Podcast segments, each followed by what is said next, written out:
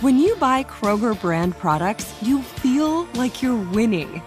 That's because they offer proven quality at lower than low prices. In fact, we guarantee that you and your family will love how Kroger brand products taste, or you get your money back.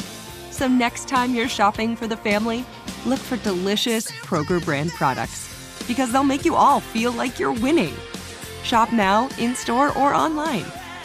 Kroger, fresh for everyone. Diamonds Direct has done it again. This month only, get ready for an offer you can't resist. Buy a natural diamond engagement ring of one carat plus and receive a free natural one carat diamond tennis bracelet valued at $2,000. That's right, a stunning diamond tennis bracelet at no extra cost. Imagine giving her the ring of her dreams and her wedding gift all at once. So hurry into Diamonds Direct. Your chance to get a free tennis bracelet will not last long. Details at diamondsdirect.com. The following is a high five moment from highfivecasino.com. Welcome to Burger Yippee. Would you like a hot apple pie today? Yes, yes, yeah, I won! Woohoo! So that's a yes on the apple pie? I just went big time playing High Five Casino on my phone. Real cash prizes, free daily rewards, over 1,200 games. Yeah! So yes or no on the apple pie? Whoa! Ah, I won again! I'll take that as a yes. Drive around. Have you had your high five moment today? Only at highfivecasino.com. High Five Casino is a social casino. No purchase necessary. Void where prohibited. Play responsibly. Conditions apply. See website for details. High Five Casino. Olay's new Indulgent Moisture Body Wash covers your skin in layers of rich moisturizers and vitamin B3 complex, transforming your skin from dry and dull to moisturized, soft, and smooth in just 14 days. Feel the best in your skin and glow with confidence, all pride. For the third year, Olay Body is a proud sponsor of iHeartRadio and P&G's Can't Cancel Pride and supporter of the LGBTQ plus community. So this pride glow with confidence, not just all month, but all year long. Check out Olay's new Indulgent Moisture Body Wash online or at your favorite retailer. Hello, everybody. This is Robert Evans. I'm the host of Behind the Bastards, and this is Behind the Bastards, the show where we tell you everything you don't know about the very worst people in all of history.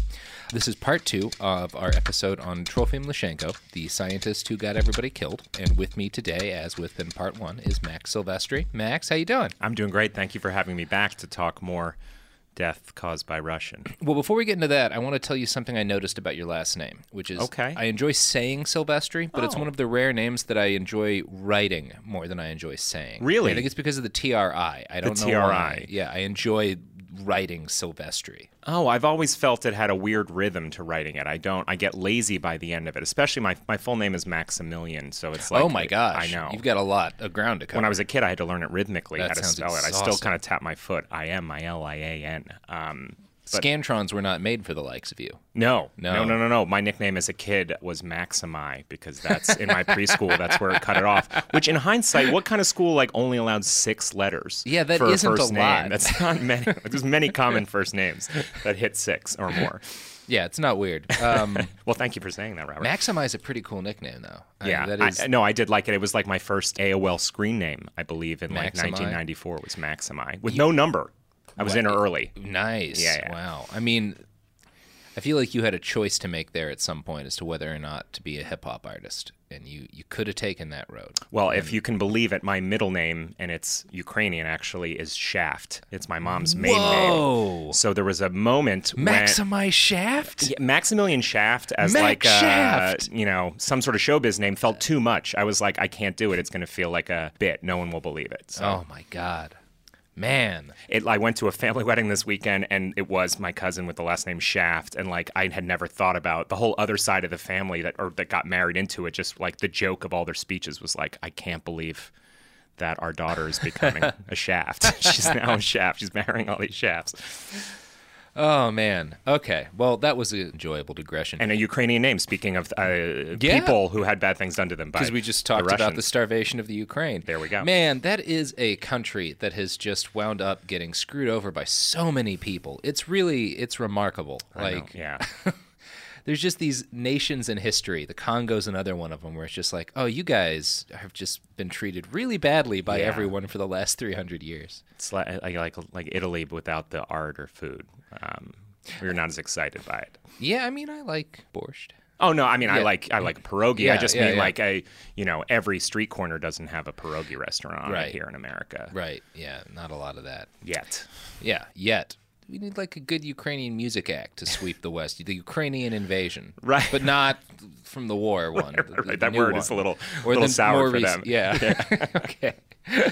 anyway, we're talking about Trofim Lyshenko, and um, where we last left off, the USSR had instituted Lyshenko's policies. He had purged the scientists of the Soviet Union, the genetic scientists who didn't agree with Lyshenkoism, and of course, millions of people had starved in Ukraine and in other parts of the Soviet Union as a result of uh, scientific fuckery. Sure. That's where we wound up last time, uh, and this time we're taking a trip over to Chairman Mao's China to see what happened next with Lyshenkoism. boy. Okay. So, uh, as you will remember from part one, one of my sources for uh, these episodes was the wonderful book Hungry Ghosts, written by Jasper Becker. One chapter in that book, which focuses on the bad science of Lyshenko and his comrades, opens with a quote from a Tang Dynasty poem that I felt was just too appropriate and inspired a choice not to include as we start this episode. I never think of poems and books as being like this was so necessary, but Oh. yet this spoke to you in such a way that you want to repeat it. Yeah, because it happens a lot in the books that I read for this. There will often be I'm like sure, a chunk yeah. from a poem, and I usually don't include that. But Epigraph? What is what is that called at the beginning? yeah, epigraph probably, Right? right? I don't. I'm not. I just always feel like, uh, well, oh, cool, you know a poem. You know, like that is the energy that I feel when I read. You know, Yeah, and this one is more, I think it accurately sums up the mood of the people that we're going to be talking about.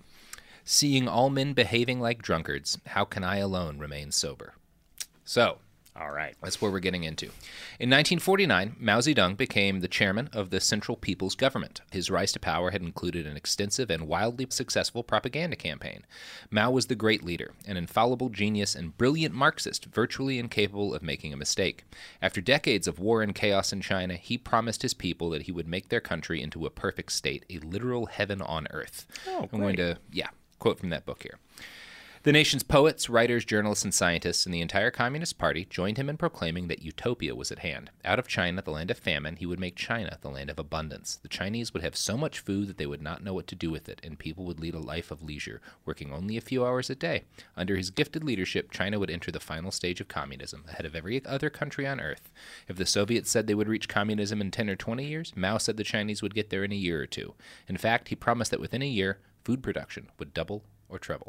Wow, it's too much food. That is too much food. You know, it's not good to have too much food. You It- know, you're just going to piles of rotting vegetables. They started to worry about that. So one of the things that was instituted as a result of their worry that there was just going to be way too much Yeah. food is they instituted a program to get rid of the pests before the pests could eat all of the food that they were sure was about to be there. And so for like a, a period of weeks, all of the peasants in China were turned out to murder sparrows in mass to try Oh. to kill all of the sparrows. Oh, And they did the same thing with a couple of bugs too, where just like people would just be chasing down birds and bugs all day. Oh my God! If just- sparrows could talk, I'm sure they would try to just be, uh, guys. Uh, we're not sure that we're going to need to get rid of me. You might Yeah, want the sparrows. You, you Yeah. don't know. Yeah, well, they had them a sparrow too much sparrow meat. Yeah. So, one popular slogan at the time was "Work hard for a few years, happiness for a thousand, which sounds good, right? Yeah, wow. Like that's Great the investment. problem. Yeah. I can think of other countries that promised happiness for a thousand years. Was the idea that like they had a plan to buckle down Mm-hmm. and that just that they would be set up with abundance forever? Yeah, that was again this idea that you saw in the Soviet Union that once we perfect our society, we will perfect the people in it, and then none of these problems that have been present throughout 12,000, however many years Right. of recorded human history will happen anymore. We're just digging ourselves out of a hole because you've all been wrong. The people Yeah, have been the wrong type of human. And so now close. we figured it out. uh, two years at most, Yeah. five maybe. Yeah, yeah. couple of years, and we'll reverse Right. this 12,000 year old train. Yeah. Peasants as far off as Tibet, who'd never so much as seen an airplane, were taught to expect that in the near future, quote, practically everything would be done by machines. In fact, a time would come when our meals would be brought by machines right up to our mouths. Wow. So this is like fully automated luxury communism God, that yeah. we're taught to expect here. And as they say in The Simpsons, people will be needed to clean and maintain those robots or whatever. You know, like people will still have a purpose as yeah, the, you know, yeah. But they won't need to suffer. They won't need Yeah. to, to labor miserably in the fields, and they won't starve in the winter. You know, Right. Will will still be a place for people, but it'll be in a perfect utopian state. So Mao intoxicated China with his view of what the future could be, and it's easy to see why that would be intoxicating after decades of brutal civil war and the Japanese invasion and basically a genocide being waged in a huge chunk of like they China had gone through a lot of shit. Yeah. it hadn't been a good run for them lately. Right. So they were eager for this. Music to their ears. Unfortunately for everyone, the scientific underpinning of the Brave New World Mao envisioned was Huh? Lyshenkoism. Oh, Oh, yeah. Yeah, see, Mao had spent years fighting as a guerrilla warlord against the other men who aimed to dominate mainland China. In the years before he won, he'd become a voracious consumer of Soviet propaganda. Much of this propaganda had to do with the spectacular record harvests the USSR was supposedly, but not really, having, because remember, they were lying about that. Trofim Lyshenko was billed as the greatest scientific mind of the age, and Mao believed the propaganda. Not just because he thought it was literally true, but because it ran intoxicatingly in line with what he already believed about the world. See, Mao was not a big scientific reality guy. Hmm. One of his catchphrases was, quote, we should be like Marx entitled to talk nonsense. He lectured people about needing to make science more imaginative, saying stuff like, science is simply acting daringly. There is nothing mysterious about it. And there is nothing special about making nuclear reactors, cyclotrons, or rockets. You shouldn't be frightened of these things. As long as you act daringly, you will be able to succeed very quickly. You need to have spirit to feel superior to everyone, as if there was no one beside you. You shouldn't care about any first machine building ministry, second machine building ministry, or Tsinghua University, but just act recklessly, and it will be all right. Yeah, dream big, you know, Baron Munchausen style. Just like if you will it, come on. Yeah, just know? balls to the wall, go crazy. Like what science is about recklessness. I'm not gonna sit down with a notebook and mumbo jumbo figure out Yeah. what all this is. just you know, pour shit in beakers. Get on with it. corn should be bigger. Do it. Do it. Make the fucking corn bigger. You can see why it would be fun. Like in a world where people have been taught, no, science is about like painstaking research and checking your notes and Yes. yeah, gradually arriving at truth, chiseling away at that over time. Just be like, nah, just fucking try shit, man. It's fine. Yeah, we're the best, and we're going to be even better if you just listen to me. Don't worry about the logistics. Again, another thing that unfortunately has no echoes Never. after this time. I mean, this was like such a sad chapter that closed so abruptly. So. Yeah, I mean, one of the best things about history is that people learn all of their lessons from it and never repeat these mistakes again. Of course, humans Yeah. change. They change easily, uh, and yeah. the changes stick. I found. So I'm going to guess that Mao's attitude towards recklessness was probably useful to him in his career as a warlord. That can be good if you're like running an army to just sort of be daring and bold and stuff. a question: Was he trying to impress? Communist soviet union with like his adoption or was it more just like no i also believe this and it's worked for them and i admire it or did he want to like get in better It certainly changed through time, but in this period, in the early period of like, you know, 49 or so when he gets into power, he's very much trying to impress them. Okay. And I think it's a mix of legitimately wanting to impress them and also wanting to be the best at communism. Right. Like, that's the, like, well, I'm going to do communism better than you fuckers. Like, I was Wiccan briefly in seventh grade because like some kids that I uh, hung out with, like one of them got into it, and I didn't really believe it. Uh, I don't know if any of us did, but we went to a magic shop and bought like source books or Sure. whatever. But I was, you know, a, a teacher's pet type student, and, and in that brief two month period, I became like the best. At w- Wiccanism, I like Yeah. like knew the whole book. I'd like correct them and being like, "Oh no, that's that mojo bag positivity spell won't work like that," you know, and it won't work unless you bury it in you know new soil. Uh, so it wasn't that I believed it, but I did like excelling at it, you know. Yeah, you want to memorize everything. Yeah, yeah. Yeah. Oh man. So, like seventh grade Wiccan, uh, Chairman Mao decided that his extreme knowledge of Lyshenkoist procedures and all of the reading he'd done of you know Soviet agricultural propaganda and whatnot had prepared him to reform the agricultural infrastructure of the largest and most populous nation on the planet. Now, were they going through like I imagine their climate is not universally quite as rough as Russia's. Were they going through like terrible famine at that point? They were, but mostly because they'd just been fighting a giant civil war, right? So that fucks up the food. Yeah, stuff. So yeah, most pretty much everyone who was alive in China at that point had multiple times dealt with famine in their lives. So it was like the promise that there will be no famines was very powerful, and also he was fucking with something really intricate, like Yeah, yeah. Chinese agriculture, Right. like some of the oldest systems in the human planet, Right. Were, were Continually operating, Yeah. you know, like ways of And- working the land. Yeah, it's one of those things we saw. We did an episode on the uh, the East India Company in India Yes, when they right. came in. You're right, and they tried Yes. to like. I saw the first three episodes of Taboo, so yeah, I have a pretty clear understanding. Right. So, like in China, you've got a very intricate agricultural system, and they decide to change everything. So, like in the Soviet Union, Chinese scientists with years of experience and impressive educations were seen as useless bourgeois specialists, too cowardly and timid to make great decisions. Because again, science requires recklessness. To be a great scientist, one had to be a peasant with an intuitive understanding of the natural world and a fervent belief in the philosophical underpinnings of the party.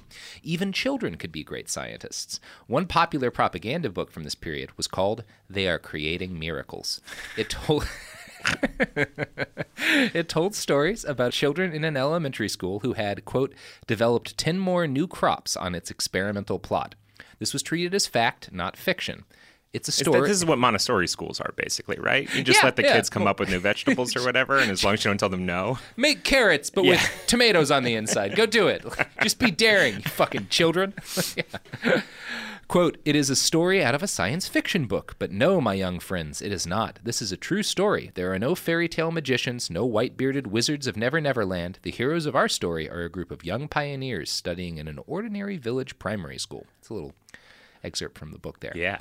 So the more Mao read of Lyshenko, Williams, and Michurin, those those great Soviet scientists, the uh, three great luminaries of Soviet agriculture, the more smitten with them he became. He would have read Lyshenkoist journals like Agrobiologia and run across quotes that tied Lyshenko's ideas to the very mind of Stalin. Here's a quote from one of the articles in Agrobiologia. Stalin's teachings about gradual, concealed, unnoticeable quantitative changes leading to rapid, radical qualitative changes permitted Soviet biologists to discover in plants the realization of such qualitative transitions that one species could be transformed into another. So, this is the shit Mao's reading. This is what he's coming to believe. Like, you can literally change the nature of these plants by, like, altering them physically. Like, you can change them forever. And by what you're saying, Mao's not exactly doing deep dives on the, the science. He's not double checking Good Lord, numbers no. here. He's just kind of like skimming to the last paragraph and being like, this sounds fantastic. And a lot of what he's reading is tying sort of Stalin's mind and ideals directly to the science, which is leading him to think that, like, well, a forceful personality can almost change the nature of science by, like, what he understands and believes about Yeah. the world. So Mao began to tell his friends of his exciting plans to have Chinese peasants plant seeds close together, saying, with company they will grow easily. When they grow together, they will be comfortable. Mao, like Lyshenko, felt that plants of the same type could not compete with each other. The Chinese Communist Party gained its own Lyshenkoist scientists, Liu Tianyu, who went on to persecute all of that country's experts in genetics.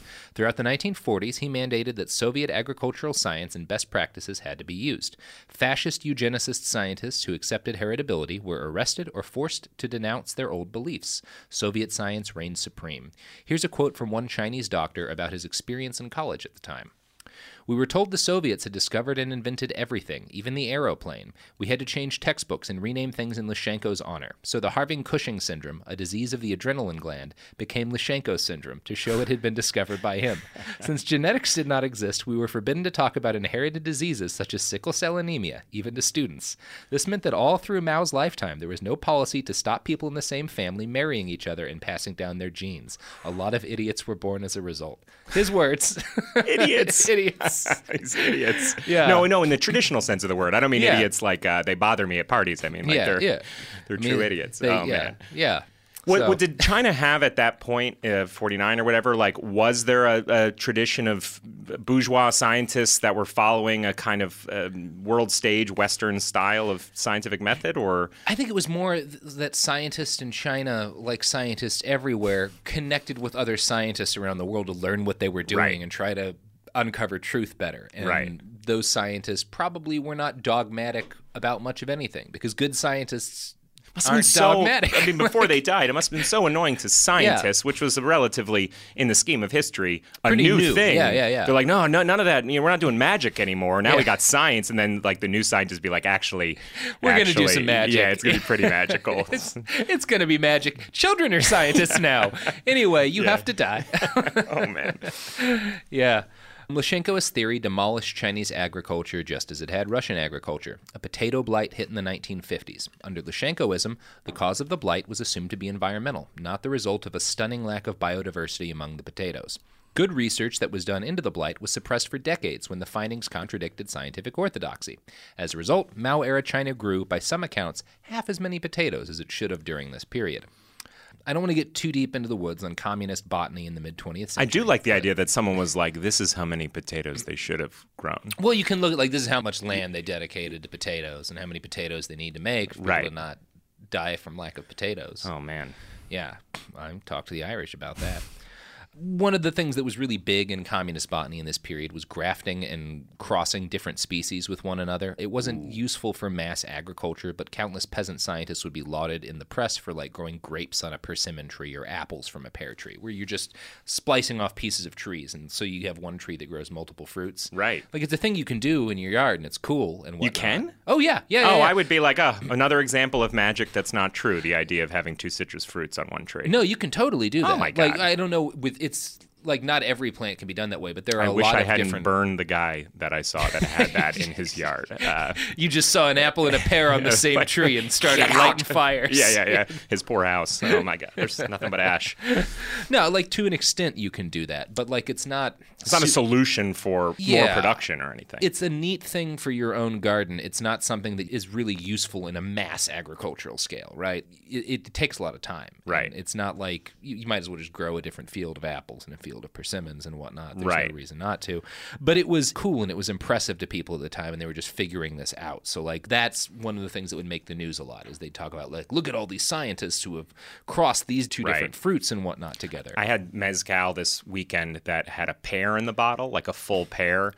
And we were trying to figure out very briefly and drunkenly how they got the pear. And I was like, well, it's not some sort of ship in a bottle type situation where they, you know, had a flat pear and then it got fat. I was like, maybe they put a dried pear in and the mezcal. What they do is they have the tiny little pear in the tree. They hang the tree with the bottles. Oh, so that it cool. grows inside. And I was like, that is cool, but also not the most efficient way to bottle alcohol or grow pears to have a handful of trees or perhaps a whole field of them with bottles on the end. It seems novel rather than super useful. well, I mean, yeah, it's. I mean, it was not- delicious. yeah. Mezcal went down so smooth. I didn't even need a lime with Did you eat the pear? You know, we didn't drink that much, and, and luckily. I mean, would you break the bottle? I guess so. Yeah, I mean, you have to like get, a, get a glass saw or something. like Get a that, little bit of glass in you or whatever. I just want to drink a mezcaled up pear. That sounds delicious. yes, that sounds fantastic. Yeah. Okay. So grafting and crossing all these plants and stuff became something of a meme in Red China, and soon the state news filled with fanciful stories of pumpkins crossbred with papaya, corn crossed with rice, and other such nonsense, which you can't do. You can't make corn rice. Corn. you can't make corn rice. Is rice. it that a, a ear of corn has rice in it? cooked or- rice on the, instead of kernels? Uh, unclear. Okay. It would be kind of cool either way. Yes, uh, totally. Yeah, but it didn't happen. Neither would Um, really fulfill a need that I have. You No. know, I go in for different reasons when I'm going for both of those two. Yeah. Never again will man have to go to two different places for rice grains and corn cob. I'm tired of when I eat rice that there's nothing to rotate. Yeah. Um, and so that would have solved that problem. That's really frustrating. So uh, different districts would compete with each other for like claiming wild successes and things that could like go in the local newspapers and stuff. Uh, there were stories of like 130 pound pumpkins and whatnot, most of which were complete lies. I feel like that's still a thing we're covering in the news today. Yeah, somebody grows a really big fruit and you're like, look at this big fruit. Yes, Isn't exactly. cool? I mean, I almost Yeah. feel like it's pre-social media. Uh, Yeah. uh, you know, American Heartland memes was like ten times forwarded emails that had just like, look at this giant pumpkin the size of a man. This is that, and this is kind of how the craze over this new science starts to sweep China. You know, at first it's not eh, super negative. Like, yeah, I mean, they're definitely not growing as many potatoes, but like, it's mostly just people being like, "Well, I can be a scientist. Look at what I did to this tree. Look what I Look at this photo of my husky son next to a potato Yeah. as tall as he is. You know, come on, this will inspire people for a decade. Yeah, a mix of actual neat little experiments Right. and just lies. Yeah. Yeah.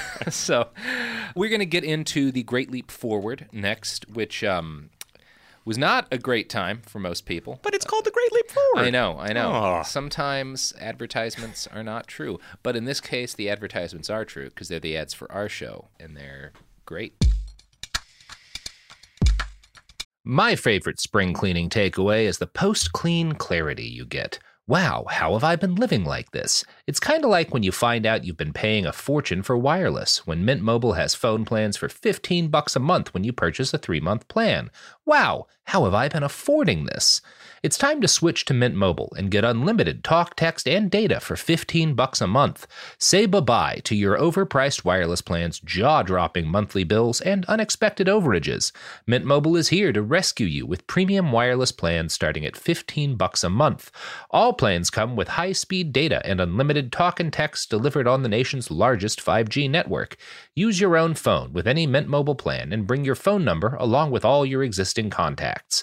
Ditch overpriced wireless with Mint Mobile's limited time deal and get 3 months of premium wireless service for 15 bucks a month. To get this new customer offer and your new 3-month unlimited wireless plan for just 15 bucks a month, go to mintmobile.com/behind. That's mintmobile.com/behind. Cut your wireless bill to 15 bucks a month at mintmobile.com/behind. $45 upfront payment required, equivalent to 15 bucks a month.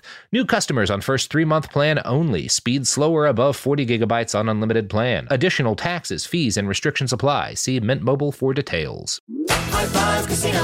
High Five Casino is a social casino with real prizes and big Vegas hits at highfivecasino.com. The hottest games right from Vegas, and all winnings go straight to your bank account. Hundreds of exclusive games, free daily rewards, and come back to get free coins every four hours. Only at highfivecasino.com. High Five Casino is a social casino. No purchase necessary. Void where prohibited. Play responsibly. Terms and conditions apply. See website for details at high the number five casino.com. High Five Casino. Happy Pride from Tomboy X. We just dropped our Pride 24 collection. Queer founded, queer run, and creating size and gender inclusive underwear, swimwear, and loungewear for all bodies so you feel comfortable in your own skin. Visit tomboyx.com to shop. Top Thrill 2 is like no other course. Two 420 foot vertical speedways, three launches. All right, let's talk strategy. Copy that, driver. Go for maximum acceleration off the start. Roger that. You've got a short straightaway to push from 0 to 74 on the first vertical speedway. And what about the rollback? Rollback will set you up for an explosive reverse climb 420 feet in the sky so you reach zero G's in total weightlessness. 420 feet of straight up speed. Let's get it. Top Thrill 2, the world's tallest and fastest triple launch strata coaster. Get your tickets at cedarpoint.com. And we're back. Uh, we're talking, uh, well, we were about to talk about the Great Leap Forward, which started in 1958. It was Chairman Mao's big sort of plan to rapidly turn China into an industrial and agricultural powerhouse. Now, one aspect of the leap that's probably most famous was the creation of countless backyard furnaces and steel smelting plants in peasant villages, designed to sort of, the idea was like, we don't need to all like move into cities and make big factories like the rest of the world. We can just have our peasants be like producing this sort of they didn't make good steel. Turns Right. out farmers don't make great steel in their backyards. Uh, well, we are going to need that steel for when all the robots do all the tasks in the near near future. the You know, we might as well start building the steel. We might not have the robots yet. Yeah, we, we get the steel ready. The robots will. T- yeah, Yeah. Anyway, uh, it also involved an eight-point blueprint for Chinese agriculture, written up by Mao himself and based heavily in Lyshenko's theories. The eight points included close planting and deep plowing. Yeah, real deep plowing. Two things that by 1953 the Soviet Union knew did not work because again they had this data, they just weren't sharing it because they didn't want to embarrass themselves by admitting that they'd starved a lot of people unnecessarily with bad science. So they hadn't shared it, but were they like quietly changing practices? They were starting to by the mid 50s or so. Okay. Like by yeah, certainly by the late 50s some of this had started to change in the Soviet Union, but they weren't letting people know. And so China was just like, I guess this stuff works. We'll give it a shot ourselves. so prior They would have told us. Yeah, they would have told us if this was killing people. yeah. Prior to Lyshenkoism, 1.5 million seedlings had been spread per 2.5 acres of farmland in China, right? In 1958, as part of the Great Leap Forward, Chinese farmers were ordered to plant 6.5 million seedlings per 2.5 acres. So that's, I mean, 1.5 million seedlings to 6.5 million seedlings. That's a lot more seeds Yes. being planted in the same amount of dirt. And in 1959, the government increased the number of seedlings to between 12 and 15 million per two and a half acres.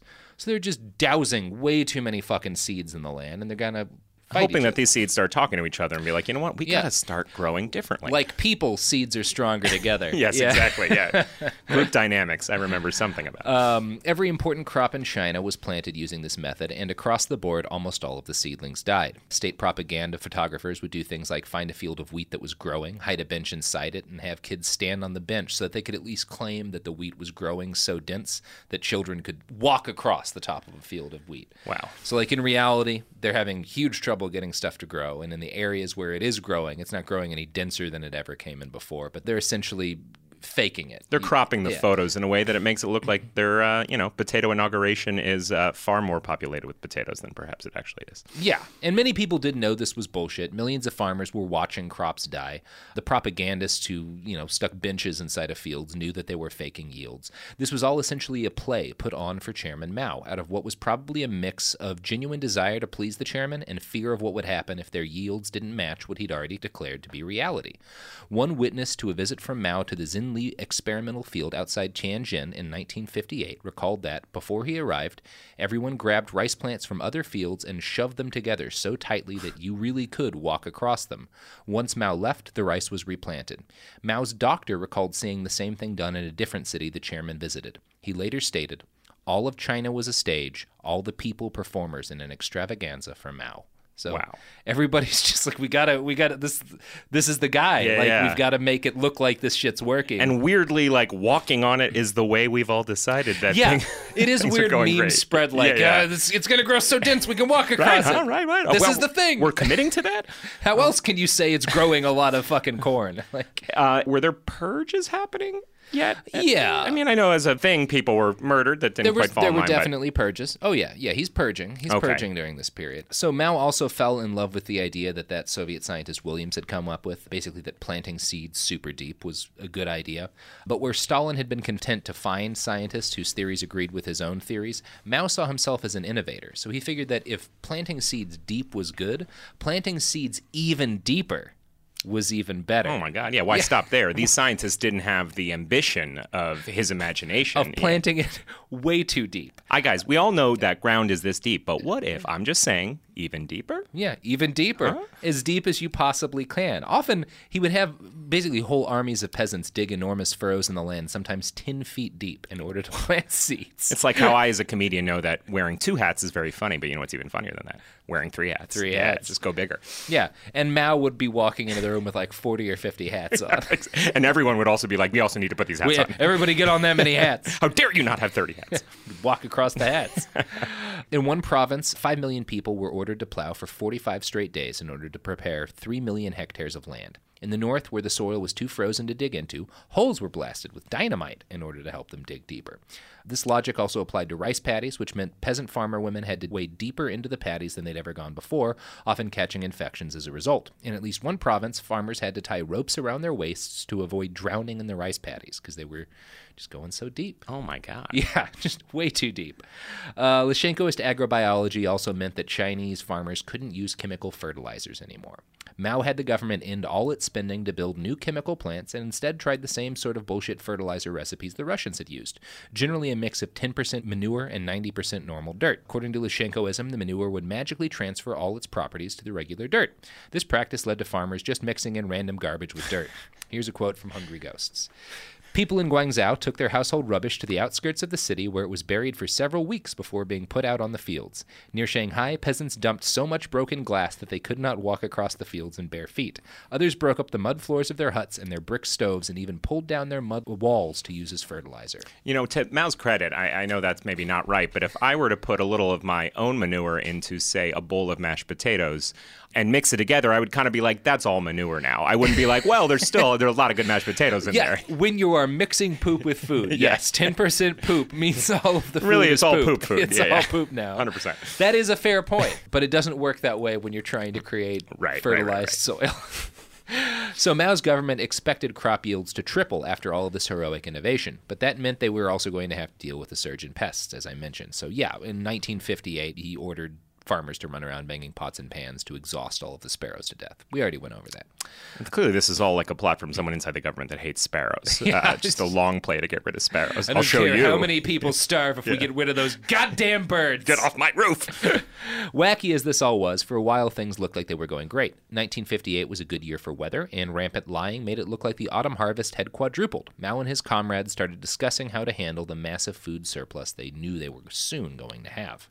It was reported that fields had been producing less than 330 pounds of grain per one fifth of an acre, now produced 45 to 53,000 pounds of grain, which, if true, would be an amazing rate of increase. God, they have too much food. They should just start destroying the food they have now, just to make room for the new food coming in. It's weird that you predicted exactly what oh happens no! next. oh no! You're gonna need that food.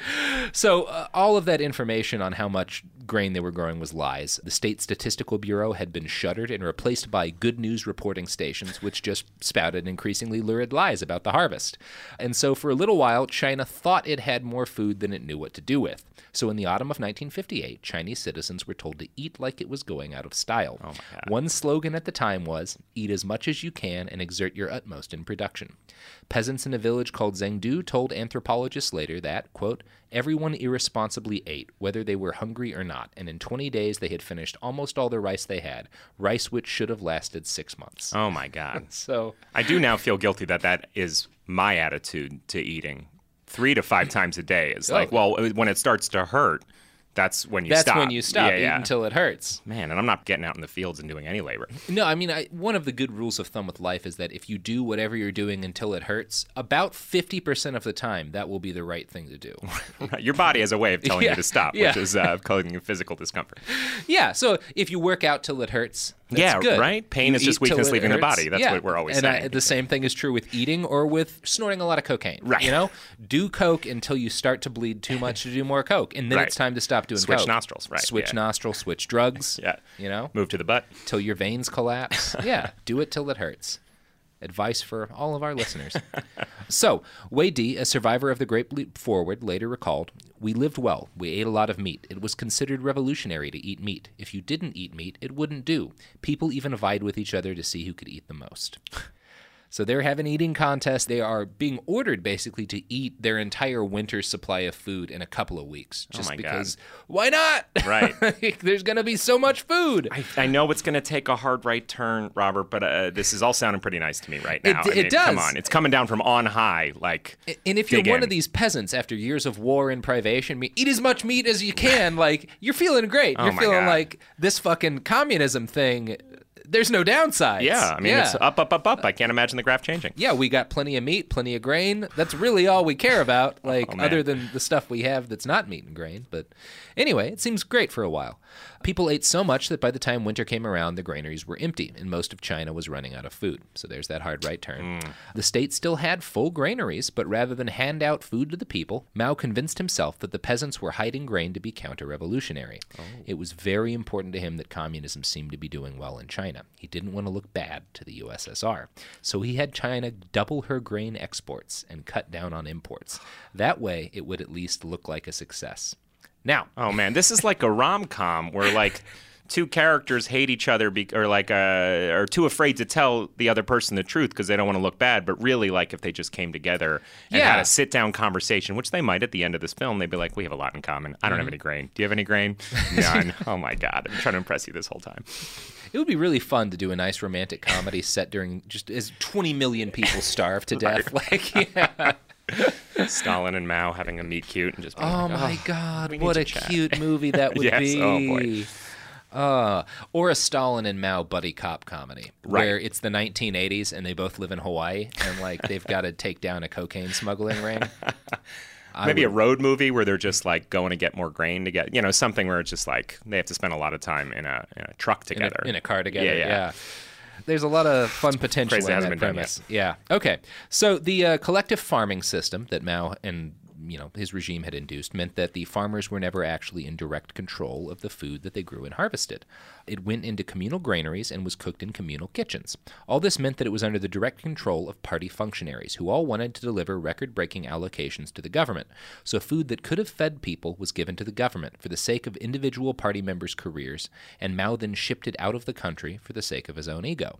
1958's harvest had been the highest in a decade, but by the spring of 1959, more than 24 million people were starving in China. Mao, being Mao, was incapable of attributing his nation's growing problems to his own policies. The increasingly evident failures of the Great Leap Forward were only, quote, tuition fees that must be paid to gain experience. So. That's yeah. an artful way of putting. Yeah, I mean, he does have a similar attitude towards tuition as uh, a lot of people in this country today. Yeah. Uh, the lenders in this country today. Right. Yeah.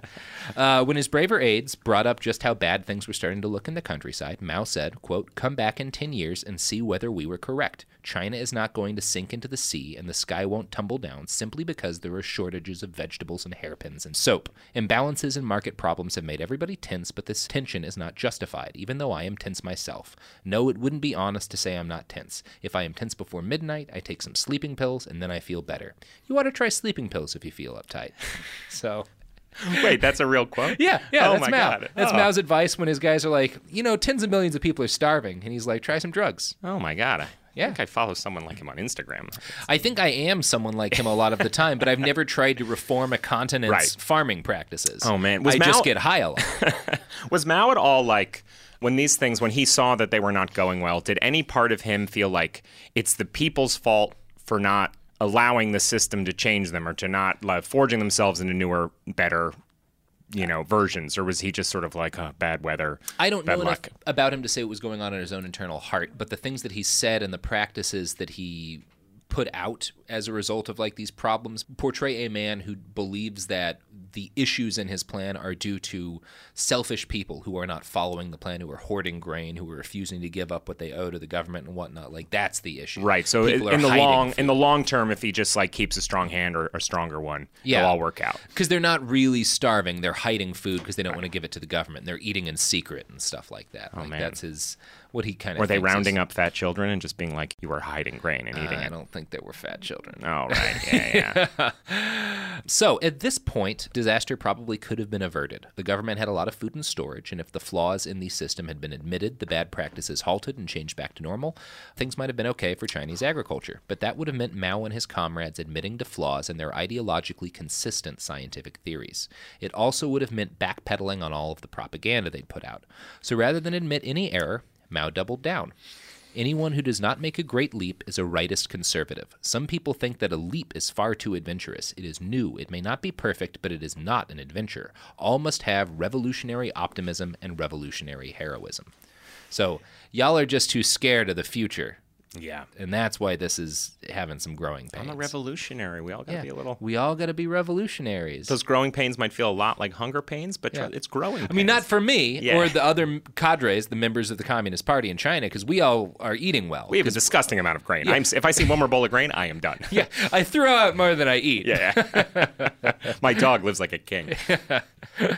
So, the autumn of 1959 harvest was 30 million tons lower than the 1958 harvest been. Officials, however, reported that the harvest was the highest ever. This saved them from reporting failure to Mao, but it also meant that the government based its taxes that year on the expectation that the country had grown more food than ever. And so, in 1959, a year of famine, the Chinese government levied the highest taxes in recent history. Peasants were required to turn over 40% of their total output. And since that total output was a fake number calculated via nonsense math, they were basically ordered to hand over all of their food, and in many cases, more food than they actually had. So, Well, that those numbers just aren't going to work out, No. Robert, for anybody. no, they Oh don't. no! And I bet they get all mad Yeah. when they don't pay their taxes. Yeah, they sure do. I didn't pay my taxes for five years. I didn't file, and it took five years for me to hear anything about it. I bet that's not what the case was then. No, no, no. Actually, I will say this. Everybody whines about the IRS. Like, I grew up in a pretty conservative part of the world, and they're always talking about how horrible it is. As someone who's been late on his taxes a few times, they're actually pretty easy to deal with. Yeah, they try to find a Like, solution. they It just really was- want you to give them something, and they'll work with you. Look at us just defending the IRS here and their reasonable policies. I but mean, I like roads. yeah, do I. I, like Yeah, yeah. ambulances. Totally. Like- okay, speaking of something else I like, products and services that support the show. And let's let those products and services advertise to us and irritate the ghost of Mao Zedong. The following is a high five moment from highfivecasino.com. I won! Yahoo! Private, put down your phone. This is the Army. Sarge, High Five Casino is a social casino. It's on your phone, goes wherever you go. I win free spins, cash, prizes, free daily rewards, over 1,200 games. I won again. Platoon, present cell phone. High Five. High Five. Casino. Casino. Win at highfivecasino.com. High Five Casino is a social casino. No purchase necessary. Void where prohibited. Play responsibly. Conditions apply. See website for details. High Five Casino. Happy Pride from Tomboy X. We just dropped our Pride 24 collection. Queer founded, queer run, and creating size and gender inclusive underwear, swimwear, and loungewear for all bodies so you feel comfortable in your own skin. Visit tomboyx.com to shop. Top Thrill 2 is like no other course. Two 420 foot vertical speedways, three launches. All right, let's talk strategy. Copy that, driver. Go for maximum acceleration off the start. Measure that. You've got a short straightaway to push from 0 to 74 on the first vertical speedway. And what about the rollback? Rollback will set you up for an explosive reverse climb 420 feet in the sky so you reach zero G's in total weightlessness. 420 feet of straight up speed. Let's get it. Top Thrill 2, the world's tallest and fastest triple launch strata coaster. Get your tickets at cedarpoint.com. Hey guys, it is Ryan. I'm not sure if you know this about me, but I'm a bit of a fun fanatic when I can. I like to work, but I like fun too. It's a thing. And now the truth is out there. I can tell you about my favorite place to have fun Chumba Casino. They have hundreds of social casino style games to choose from, with new games released each week. You can play for free anytime, anywhere. And each day brings a new chance to collect daily bonuses. So join me in the fun. Sign up now at chumbacasino.com. No purchase necessary. VGW Group. Void were prohibited by law. See terms and conditions. 18 plus. And we're back. Boy, those were some good products. Oh my services. god! I mean, uh, for the, for the ones that meet my needs, I'm definitely gonna think Oh, yeah. about exchanging goods or money for them. Oh yeah, goods or money. Yeah, they'll, yeah. they'll take both usually. Yeah, trade's big. Trade is big. Barter. Oh my god! I'm all about barter. Oh my god. Wait to see these clamshell necklaces that I make. Oh my god! Okay, so we just talked about the uh, autumn 1959 harvest, which was 30 million tons lower than it had been the year before, and the fact that they calculated the taxes based on sort of nonsense math of what they hoped it would be. And so they wound up essentially taxing most peasants more than they'd actually grown. Uh, I'm going to read another quote from Hungry Ghosts here. In many places, the entire harvest was seized. Sometimes, officials reported a harvest so big that even after taking away everything they could, including all livestock, vegetables, and cash crops, they still continued to search from house to house. Mao had ordered officials not only to deliver the grain quotas, but also to set quotas for pigs, chickens, ducks, and eggs. Party leaders went from village to village, leading the search for hidden food reserves. It was a brutal and violent campaign in which many peasants were tortured and beaten to death. So, again, IRS isn't sounding so bad now. I know. oh, so this is a real dumb question, but like, money taxes pay for things yeah. the state needs. You, you give the you give the government dollars, and they use the dollars to pay a guy to make sure the roads aren't falling apart. Absolutely, right? that's my understanding. So Yeah. when they're taking the food and on principle, on principle that like, well, we're all afraid of saying that the what the truth is. Yeah. Um, is it just so that the capital has a ton, or are they selling it? Is this is there global trade going on where it's somehow like benefiting? Uh, The idea is both that you know the state is supposed to take care of everyone's food needs, so you give all your food to the state and then it redistributes it. To everyone. see, This is how right. it's supposed to perfectly work. And of course, also they're not just exporting to the Soviet Union; they're exporting they're exporting North Korea at this point because it's this idea that like the food that we produce will be used. You know, some of it we will have to sell for resources so that we can buy things that we can't yet make ourselves, and we can continue to expand and eventually create this wonderful socialist bloc that can compete against the decadent, you know, the terrible West and whatnot. Um, with our spread out seeds, with our with no, sluttily no, spread out they're seeds. fucking whorishly spread out yeah, yeah. seeds. Oh They're my filthy god, goddamn so much corn. room, so much soil around them. Ugh. goddamn fertilizer. Swimming in it. Oh boy. Okay, so obviously, willful denial of reality can only last for so long, as uh, we in the West learned with a little war called All of the Wars We Fought in the Last 70 Years.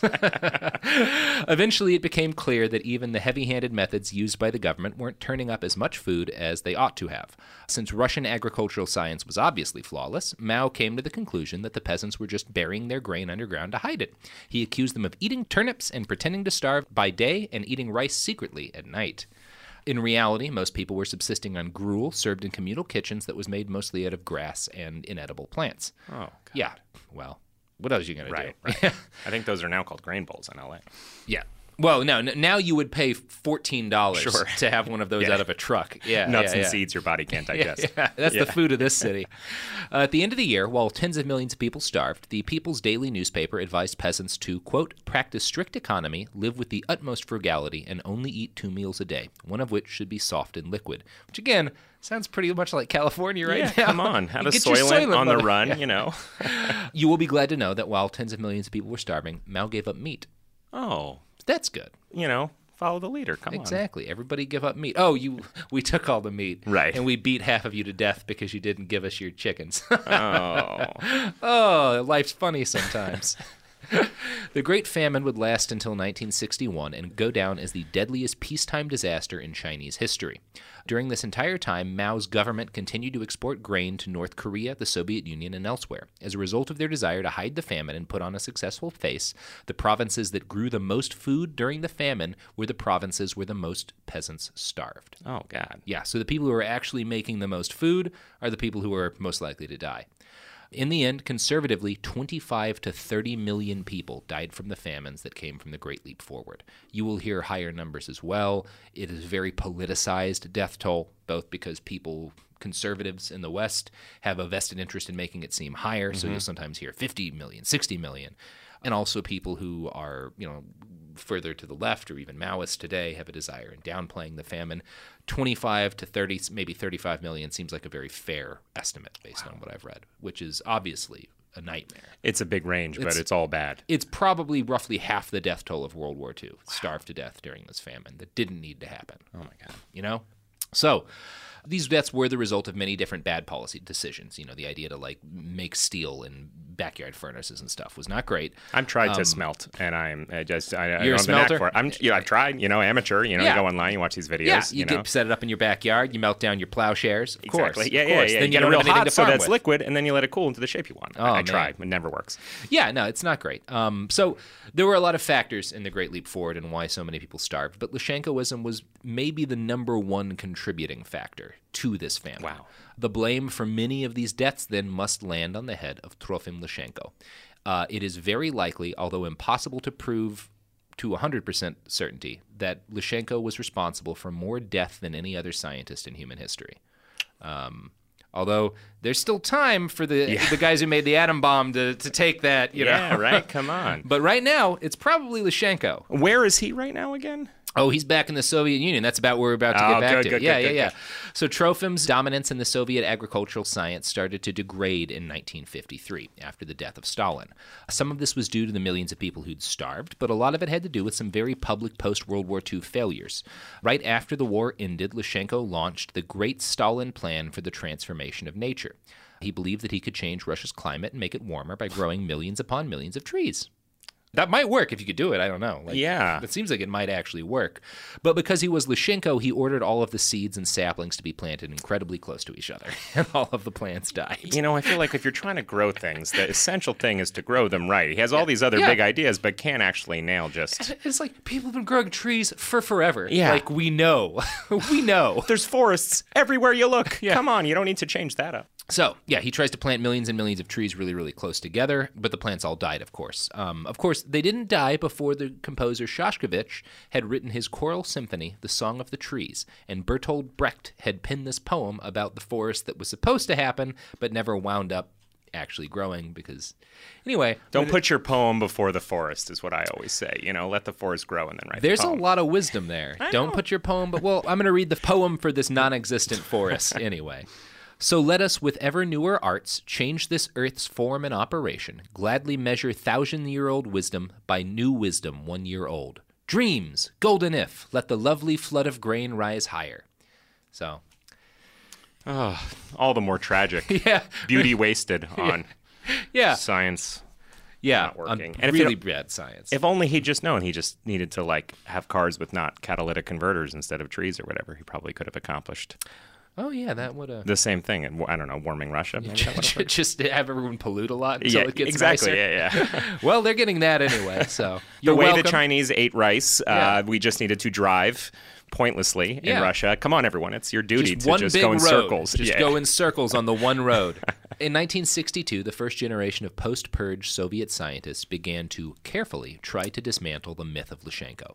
Nikita Khrushchev, Stalin's successor, protected Lysenko for a little while, but Khrushchev lost his job in 1964. And that same year, physicist Andrei Sakharov denounced Lysenko to the Russian Academy of Sciences. Quote, he is responsible for the shameful backwardness of Soviet biology and of genetics in particular, for the dissemination of pseudoscientific views, for adventurism, for the degradation of learning, and for the defamation, firing, arrest, and even death of many genuine scientists. So Sakharov is spitting some fire Yeah. against Lysenko. Damn. Yeah, that's that's pretty damning. In 1965, Lysenko was removed from his position as the director of the Institute of Genetics and forced onto a tiny experimental farm where he was allowed to continue his mostly lie based research alone. That same year, the president of the Academy of Sciences declared that Lysenkoism was no longer immune to criticism, because it had been legally immune to criticism since I think 46. An expert commission was sent to look into Lysenko's experimental farm and study his methods. They found that he was an obvious and tremendous fraud. These results were published, permanently demolishing Lysenko's career and reputation. Oh, I mean, I have truly no sympathy No, for this man no, and who he this guy. killed. But the image of, you know, this deeply fallen from grace scientist on a small little experimental farm trying to make. I imagine a Grain a or some empty, shit. Yeah, Yeah, yeah, yeah, trying to do whatever. Being maybe the seed should be even closer. What if know, I still. make e- even more Yeah, seeds? maybe we just maybe the problem is we're not digging deep enough. You guys give me too few seeds, and now everything's growing. Okay, so um, Trofim attempted to defend himself from this attack. He wound up in a six-hour debate with the experts commission, where he basically argued that what he fed his animals and how he altered his compost for different experiments, his utter lack of control groups, all of that was meaningless. The details of his experiments shouldn't matter. What should matter was his results, which he reported, and they should basically just trust what he reported as the truth. Yeah. Yeah. I mean, why would he lie? He's a scientist. Exactly. He's a scientist. Just go to the last page. you Yeah. know? Don't make me show my work. the point is, whether I have a calculator or not a calculator, the Yeah. answer is right. I'm going to quote from a book called The Lysenko Affair here. He had never troubled himself to be precise, and he insisted that precise data were not essential. Shrilly, he called attention to biological theory, to the progressive biological theory that had been developed, quote, in unity with the practice of collective and state farms, and that had always enjoyed the support of the party and state. Basically, he whined that his theories were correct with communism, and the party had always supported him. So why were they suddenly being so mean and asking for proof? Which, if you're Lysenko, this has got to be confusing. Yeah, you're Yeah. like, you guys like me so much. It was crazy. Some of the times I'm like, well, they're not going to like this one. And then you liked it even more. They're not going to plant even more seeds What? closer together. All right, okay. Well, they know. Yeah. Uh, here's another quote from Lysenko affair. The specialists stuck to their narrow task with devastating effect, for Lysenko and his colleagues were simply incapable of sustained reasoning with facts and figures. Their favorite devise, as the chairman of the investigating commission put it, was to, quote, to say a single thing and hush up all the rest, as long as everything looks good.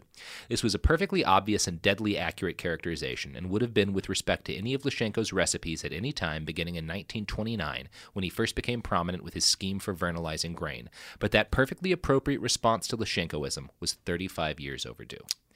Which we know what happened now in those 35 years. Yeah. Like 40 million people died. Oh, so many. About a million people a year, maybe.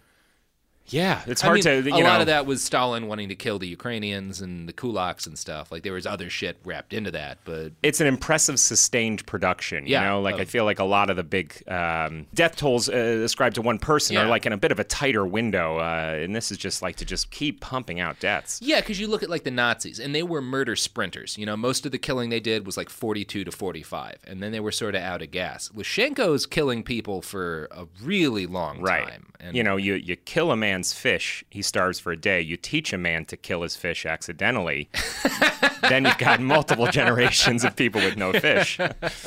Think of the long game. So, finally, at least, the Soviet Union's agricultural scientists were able to do actual science again. Quote, the confusion of political and technical authority was now declared to be a mistake. Specialists were to resume their laborious efforts to distinguish really worthwhile methods from those that only seemed so.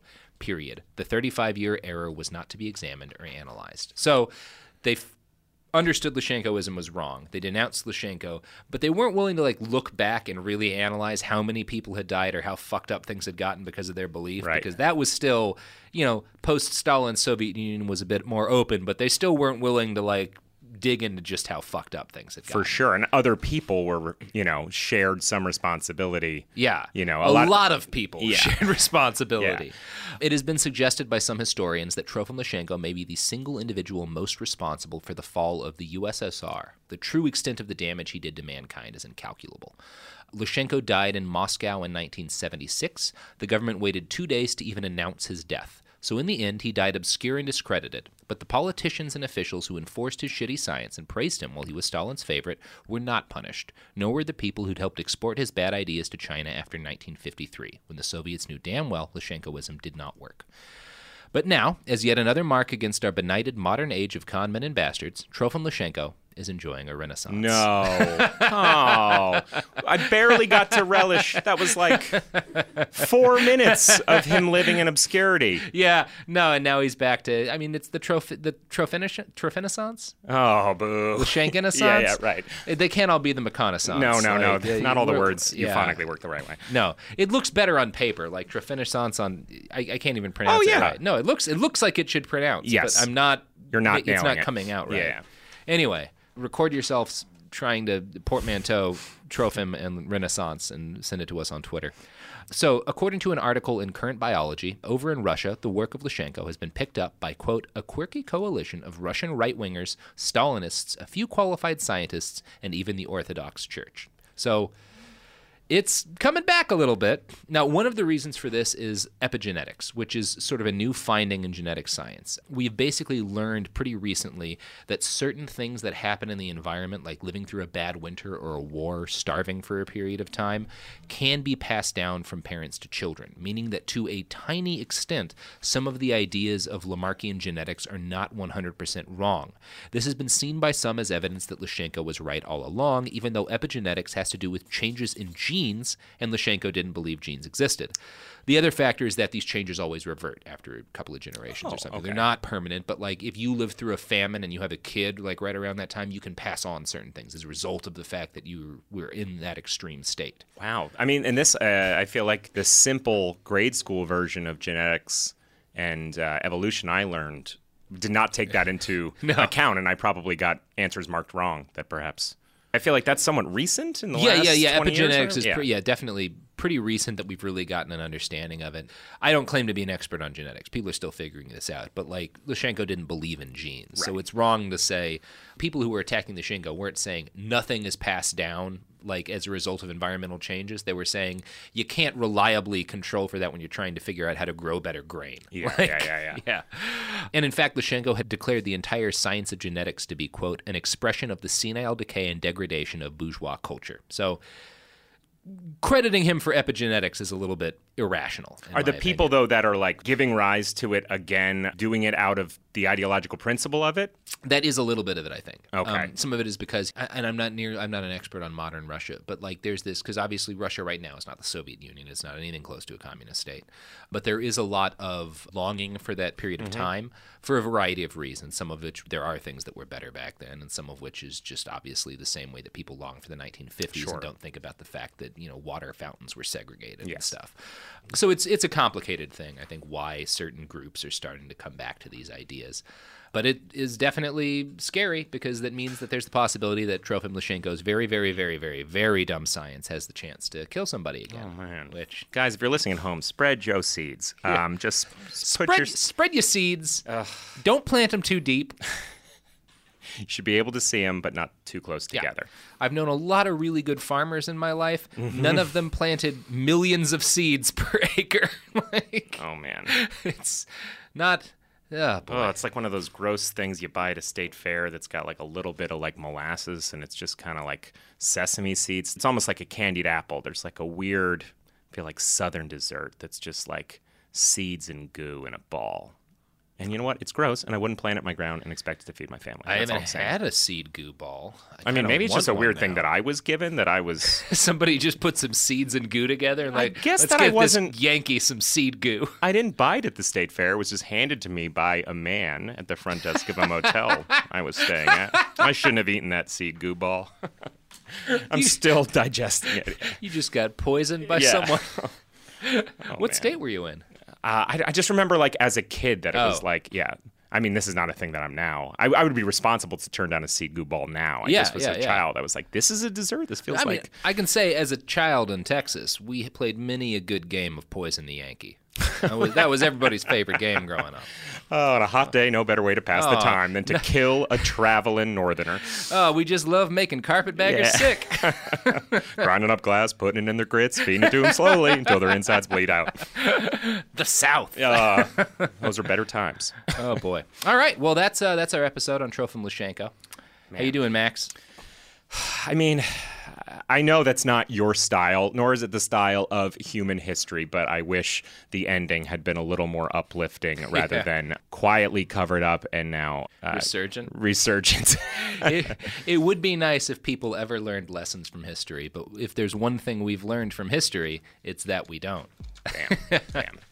Thanks for having me on and depressing. me. Yeah, thanks for coming on and being depressed by this. You want to plug some pluggables? Sure. I have a 15 minute stand up special on Netflix. Go to the comedy lineup, part two. And um, yeah, I, uh, I don't know how to farm. Oh, also, um, seedgooballs.com. Use promo code SHAFT. Uh, but I now sell these balls. Um, they're not good, but they are heavy.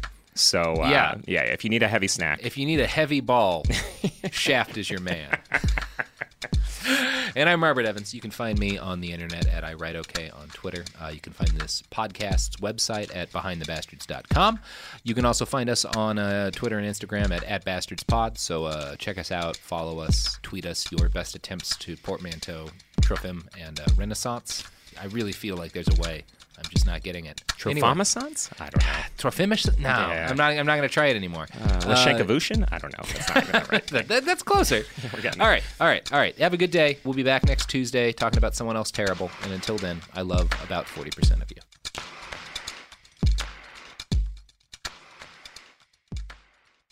High Five Casino. High Five Casino is a social casino with real prizes and big Vegas hits at highfivecasino.com. The hottest games right from Vegas, and all winnings go straight to your bank account. Hundreds of exclusive games, free daily rewards, and come back to get free coins every four hours. Only at highfivecasino.com. High Five Casino is a social casino. No purchase necessary. Void where prohibited. Play responsibly. Terms and conditions apply. See website for details at high the number five casino.com. High Five Casino. Happy Pride from Tomboy X. We just dropped our Pride 24 collection. Queer founded, queer run, and creating size and gender inclusive underwear, swimwear, and loungewear for all bodies so you feel comfortable in your own skin. Visit tomboyx.com to shop. Top Thrill 2 is like no other course. Two 420 foot vertical speedways, three launches. All right, let's talk strategy. Copy that, driver. Go for maximum acceleration off the start. Roger that. You've got a short straightaway to push from 0 to 74 on the first vertical speedway. And what about the rollback? Rollback will set you up for an explosive reverse climb 420 feet in the sky so you reach zero G's in total weightlessness. 420 feet of straight up speed. Let's get it. Top Thrill 2, the world's tallest and fastest triple launch strata coaster. Get your tickets at cedarpoint.com. Hey guys, it is Ryan. I'm not sure if you know this about me, but I'm a bit of a fun fanatic when I can. I like to work, but I like fun too. It's a thing. And now the truth is out there. I can tell you about my favorite place to have fun Chumba Casino. They have hundreds of social casino style games to choose from, with new games released each week. You can play for free anytime, anywhere. And each day brings a new chance to collect daily bonuses. So join me in the fun. Sign up now at chumbacasino.com. No purchase necessary. Group. Void were prohibited by law. See terms and conditions. 18 plus.